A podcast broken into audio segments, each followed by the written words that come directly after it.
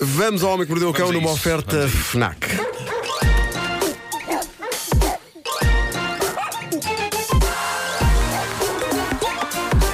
Homem que Mordeu o Cão. Título deste episódio: pare de sorrir, seu gatuno bêbado, ou lanço-lhe o meu exército. É lá. E agora um estudo. Em impressão minha, não há uma única notícia sobre um estudo feito a algures em que esse estudo não seja estúpido, inútil e... e... ridículo. Bom, este, é estudo, verdade, é. este estudo vem da Universidade de Pensilvânia e concluiu que funcionários de empresas que trabalham com um sorriso no rosto têm grande probabilidade de ser bêbados. Uh... O quê?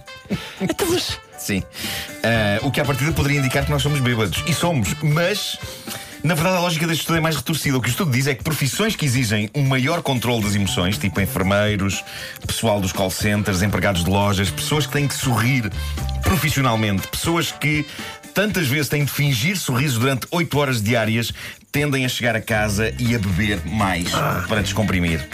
Quanto mais se sorri no trabalho, mais se emborca vinho fora do trabalho. E quem diz vinho diz outras bebidas alcoólicas. Mas vinho foi bem dito. Vinho. É um estudo. É, é um estudo, pronto. É, é um estudo. Está feito. Tá. No capítulo Grandes Chalupas da Era Moderna, temos este homem da Flórida, Thomas Lane, sessenta e um anos. Ele auto-intitula-se o Santo. E foi preso no passado domingo por estar a gritar obscenidades na rua. Até aqui nada espetacular, quem nunca, não é? Exato. Mas onde Thomas se separa do resto está na ameaça que ele fez ao mundo. Ele diz que possui um exército pessoal com o qual ele pretende provocar o apocalipse e destruir toda a gente. Agora, qual a particularidade deste exército do Thomas? Diz ele que se trata de um exército de tartarugas. Ah, bom. Ah. E eu tenho que confessar uma coisa. Quando surge um tipo a dizer uma loucura destas, há um lado em mim que está aberto à experiência. Há um lado em mim que diz: isto toda a gente está a gozar com ele e ele tem mesmo um exército de tartarugas prontos para a destruição. Mas vocês se lembram do filme Batman Regressa, de noventa e dois, em que o vilão, o pinguim, tinha um exército de fofos pinguins com uns mísseisinhos. É verdade, sim, sim. Maravilhoso. Às costas, não é? Era, era. E eu consigo perfeitamente imaginar este tipo a liderar um exército de tartarugas com rockets nas carapaças. Por isso, vale sempre a pena ao benefício da dúvida. A pessoa ri-se e um dia abre a porta de casa para si para o trabalho e está um cagado armado à sua frente e depois ao tio, ao tio, que devia ter dado ouvidos. Eu adoro a expressão ao tio, ao tio. Como é que isso terá aparecido? Ao tio, ao tio. Sim, sim. Há umas manhãs eu falei daquele site que é considerado a Amazon para multimilionários, hush hush ponto com. Vende produtos de luxo que vão desde relógios a ilhas. E só pelo gozo, se vocês bem se lembram, cheguei a ter no carrinho de supermercado dessa loja online duas ilhas em Florida Keys e um chateau na Riviera Francesa. Eu tentei, mas dava sempre aquele erro, pá. Eu queria um Ferrari de três milhões, mas, pois, não, pois, pois. mas dava sempre erro. Foi no pena. Meu caso, feitas as contas, eu tinha uma despesa dentro do carrinho de supermercado de trezentos e cinquenta milhões de euros. Ah, e eles viram lá. Este, este utilizador é que é Nuno Marcos, transparente. Ridículo. Mas eu ainda estive ali a roçar o dedo no botão que dizia check-out, só pelo gozo do uhum. momento. O protagonista desta notícia é alguém que de facto pode levar as compras no site Hush Hush até ao fim, tanto assim que ele levou mesmo. A semana passada, Andrew Lippi, americano, cinquenta e nove anos de idade, comprou uma ilha, a Thompson Island, ao largo de Key West, e tendo em conta o preço das ilhas que nós vimos aqui no site, a dele pode dizer-se que foi uma bagatela, foi oito milhões. oito milhões pagou ele por uma ilha. É dele.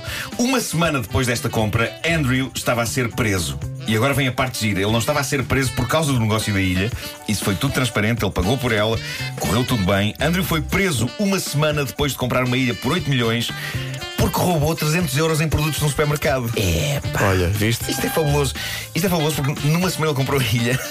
Na outra, foi a um supermercado comprar coisas, todas elas com caixas, uma variedade de coisas que foram desde pastas de dentes a uma máquina de café, passando por lâmpadas e até um edredão, e levou-as para casa, retirou os produtos de dentro das embalagens, meteu lá outras coisas dentro das caixas para fazer peso, foi com tudo ao supermercado e disse: venho devolver estes produtos porque afinal não quero.